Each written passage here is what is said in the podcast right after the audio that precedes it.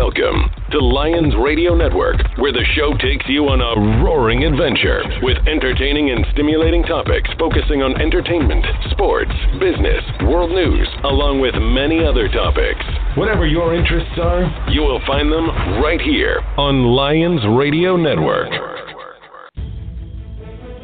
The freedoms that Americans enjoy are not free and can be attributed to the dedicated service and the blood, sweat, and tears of many generations of our nation's military.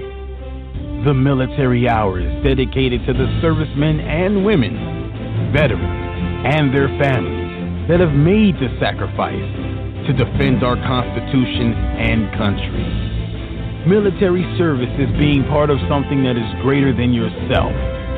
General Joseph Dunford, 19th Chairman of the Joint Chiefs of Staff.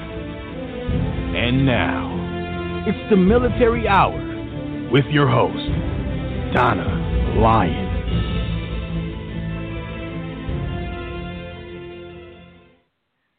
Hello, everyone, and welcome to the show. This is the Military Hour. I am your host, Donna Lyons, coming to you live from Washington, D.C., right here on the Lions Radio Network. And um, I've been off all summer, so this is kind of fun to come back and uh, get acclimated with my studio again and shows. So it's kind of exciting, and we have lots of really cool guests coming uh, starting in September. So uh, can't wait for you guys to tune in. Don't forget, we have lots of other shows. We have Spiritual Intelligence uh, with our host. Ema Sumac Watkins, and she's had some really cool people on lately. Jess Messon broadcast with Jess Full, who's an artist here in Baltimore, and she's just had some crazy cool guests. She just had one of the guys from the Goo Goo Dolls. So eh, check out some of the past shows. We really appreciate it. Um, but today I kind of wanted to talk about uh, um, the 155th anniversary of the Congressional Medal of Honor. I was hired as managing editor for their publication. And what was really cool about that is I was able to get all five living presidents to participate. They wrote letters for me and they gave me photos, and we incorporated that into the publication. We also had Bob Woodruff, who is Woodruff. I'm sorry, I mispronounced that. He is a news journalist. As many of you know, he went over and um, he was hit by an IED when he was traveling and doing um, uh, some news over there in Afghanistan. But he wrote the foreword for the publication, and it turned out just incredible. And some of the stories we had in there were just so uh, moving. They're learning, you can learn from them and you can just see how much that these people that became Congressional Medal of Honor recipients did for other people without thinking of themselves. So it's really incredible. I hope that when it was out there that you guys all got a copy of it and you were able to read some of the stories. But for those of you who didn't, there's one story in particular and I would like to over the next um, couple months pull some of these stories out and read them as I can and get them to you because I think they're really super important, um, and you can learn from them. And uh, and I hope that you pass it on. I hope that you pass on this show to other people to listen to because this story is incredible. And it was written by Gina Renay Meyer, who is one of our hosts here. She's also a writer as well as I am. And so I asked her to write uh, some articles for the publication, and she sure did. And this is one of them. And I I, I want to read this to you, so I hope you'll bear with me. It'll probably be about 30 minutes long, but I think you're really going to like it. On February 3, 1943, four courageous and calm chaplains joined their arms in alms and stood boldly singing hymns and praying. The sound of English, Hebrew, and Latin was heard among those who were being jogged within the vast sea of dimly fading red lights. Each chaplain was aware that their mission had been completed, and within their last few moments of life is where their story would begin and they would become immortalized. In November of 1942, Reverend Fox, Father Washington, Reverend Poling, and Rabbi Goode were introduced to each other while attending chaplain school at Harvard University. As they waited to hear where they would be sent to serve, they found a common bond in brotherly love through their mutual love for God. 42 year old Reverend George L. Fox was a Methodist minister. Fox was only 17 years old when he was convinced he convinced the army that he was 18 and enlisted as a medical corps assistant in World War 1. Then, being that he was no stranger to war, when World War II broke out, he said, I've got to go. I know from experience what our boys are about to face. They need me. However, upon his return, he did not enlist as a medic, he returned as a chaplain. Fox wanted not only to be of service to help heal their wounds, but also heal their hearts. 34 year old Father John P. Washington was a Catholic priest. Father Washington was one of nine children in an immigrant Irish family. A lover of music and born with a beautiful voice, the strong witted street fighter never ran away from a challenge and had a unique gift of getting others to confide in him. When he heard that America was at war, he knew that despite a permanent injury to his right eye, he had to try to enlist. He applied for the Navy, but after his examination, his application was reject, rejected. He then applied for the Army, and it was accepted. 32 year old Reverend Clark Poling uh, was a Dutch Reformed minister. And Poling was pastoring in New York when World War II threatened freedom, and he wanted to enlist in the army. His father, having served as chaplain himself in World War I, told his son, "Don't you know chaplains have the highest mortality rate of all? As a chaplain, you'll have the best chance to be killed. You just can't carry a gun." Poling, having understood the wisdom of his father, accepted the commission and joined the chaplain's corps. 31 year old Rabbi Alexander Goode. He was an idealistic intellectual who followed in his father into the ministry and became a rabbi. When the war was declared, he wanted to serve the people who would find themselves within harm's way. His larger passion was to create a new world from the pulpit in what he called the century of humanity. He wrote, Because Christianity and Judaism have influenced the progress of democracy through their common Bible, the moral standards of religion have become the standards of democracy.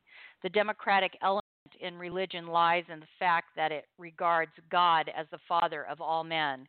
Consequently, all men are brothers, and as brothers, we are responsible to one another by ties of brotherly love. On January 23, 1943, 64 ships lined the New York harbor. Within its midst was the USAT Dorchester, also referred to as ship number 23. The Dorchester was set to sail that day bound for Greenland with 902 officers, servicemen, and civilian workers, four of which were the chaplains Reverend Fox, Father Washington, Reverend Poling, and Rabbi Goode. As the passengers boarded the ship, the four chaplains stood side by side, watching as each passenger entered. And with an occasional shout out of, Welcome aboard, they were showing the men that when people joined together from different faiths of religion, all things were possible.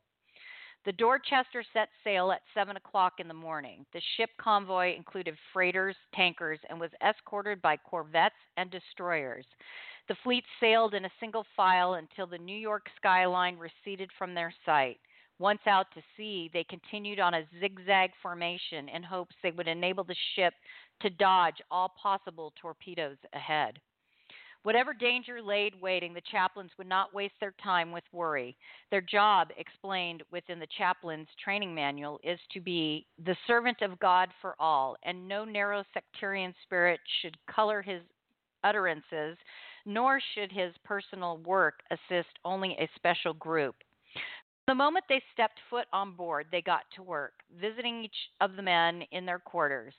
The majority of the time they visited together, sharing the gratitude that American had towards them and encouraging them that the ship they were on was fit to sail. After all, the Dorchester had already been on five missions and always returned home safely. The seas were rough, and as they traveled onward their destination, the majority of the men caught the sickness of the sea and needed to be tended to. The chaplains were not spared from this ordeal, for they too became ill, but not one of them let that stand in their way of their obligations to the men. The men became very close to their chaplains because, by example, they had shown them that they truly were all for one and one for all. February 2nd began to show promise. The storms had finally begun to subside, and because of the men were still ill, they worried little about what dangers might still be lurking within the waters below. How could their suffering be any greater than it already was? At 3:30 p.m., they received communication from the Tampa which blinked a short message to the USAT Dorchester. We are being followed. Submarines estimated in our vicinity. Inform all ships to close up tightly and stay closed for the night. At around 6:30 p.m., as the men were gathering for their dinner, the voice of Chaplain Danielsen blasted over the loudspeaker. Now hear this.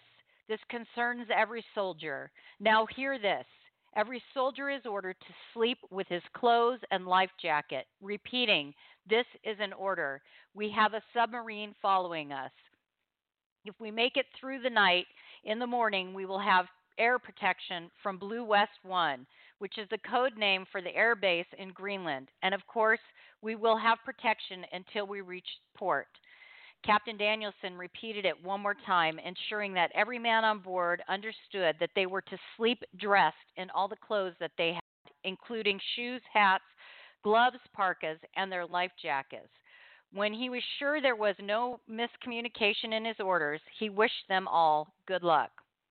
Silence immediately reigned as the men stopped eating, their appetites suddenly gone. But then Reverend Fox, noticing the change within the men, stood up and announced that it was time for a party. Weeks prior, the chaplains had decided they were going to have an amateur night to lift up the spirits of the men. But the rough seas and the health of the men had prevented it from happening. At this point, there was no reason to put it off any longer. There might not be a tomorrow.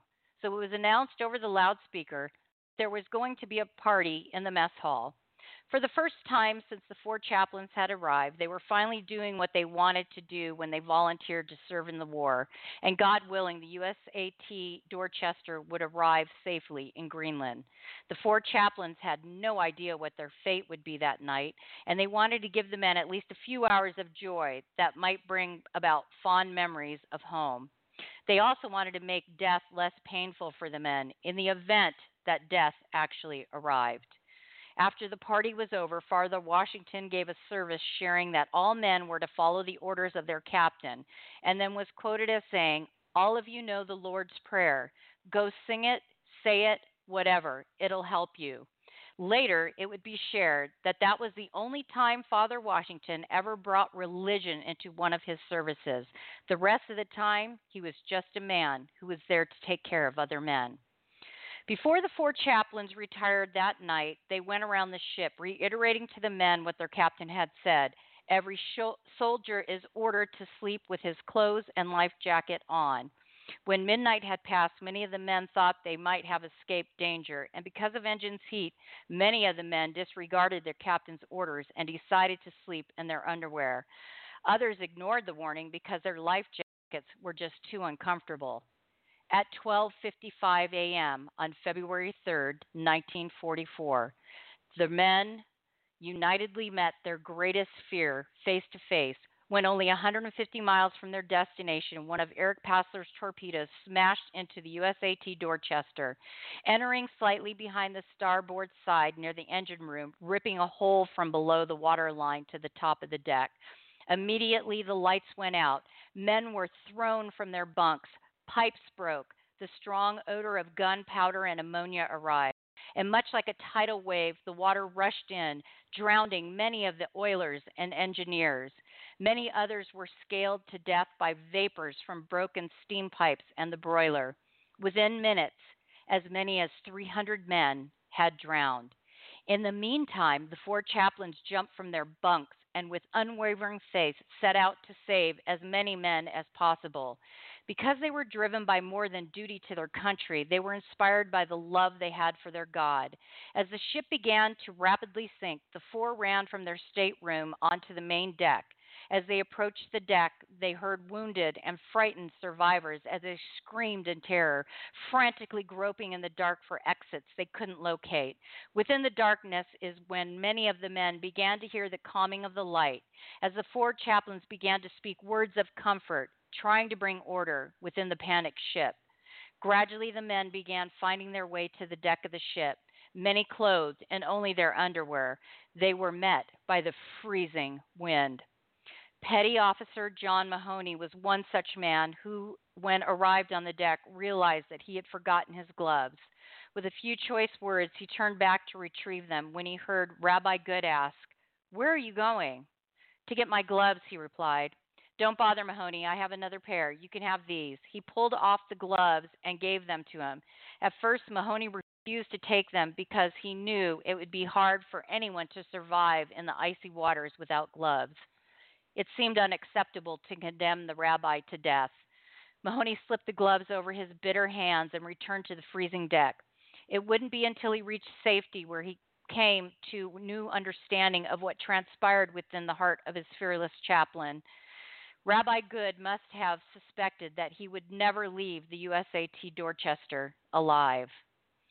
Through the 20 minutes of chaos that would bring the men to safety or their death, the four Army chaplains brought hope to the men as they quickly spread themselves out among them, each trying to tend to the wounded, calm the frightened, and guide the men to where they were going into shock towards safety into the water. By the time most of the men made it topside, the chaplains opened a storage locker and began passing out life vests that had red flashing lights attached to them. The red lights were attached in hopes that their rescuers would be able to find them in the darkness of the sea. And when there were no more life jackets within the storage room, the chaplains removed theirs and gave them to four unknown young men. As the Dorchester was positioning itself for its final descent, survivors in the nearby lifeboats could see the four chaplains and watched as they joined their arms in alms and stood boldly, singing hymns and praying. The sound of English, Hebrew, and Latin was heard among those who were being jogged within the vast sea of dimly fading red lights. Of the 902 men aboard the USAT Dorchester, 672 died, leaving 230 survivors, many of which would spend the rest of their days retelling the story of the four chaplains whom, when giving their life jackets, Reverend Fox and Poling did not call out for a Protestant, Rabbi Goode did not call out for a Jew, and Father Washington did not call out for a Catholic. They simply gave their life jackets as the purest example of what the Talmud teaches. Whoever destroys a soul, it is considered as, if he destroyed an entire world. And whoever saves a life, it is considered as if he saved an entire world. On July 14, 1960, a one time only posthumous special medal for heroism was authorized by the Act of Congress and awarded by President Eisenhower on January 18, 1961. Congress attempted to confer the Medal of Honor, but was blocked by the stringent requirements that require heroism performed under fire. The special medal was intended to have the same weight and importance as the Medal of Honor also known as the Chaplain's Medal of Honor and the Chaplain's Medal of Heroism. Thanks for tuning in, everyone.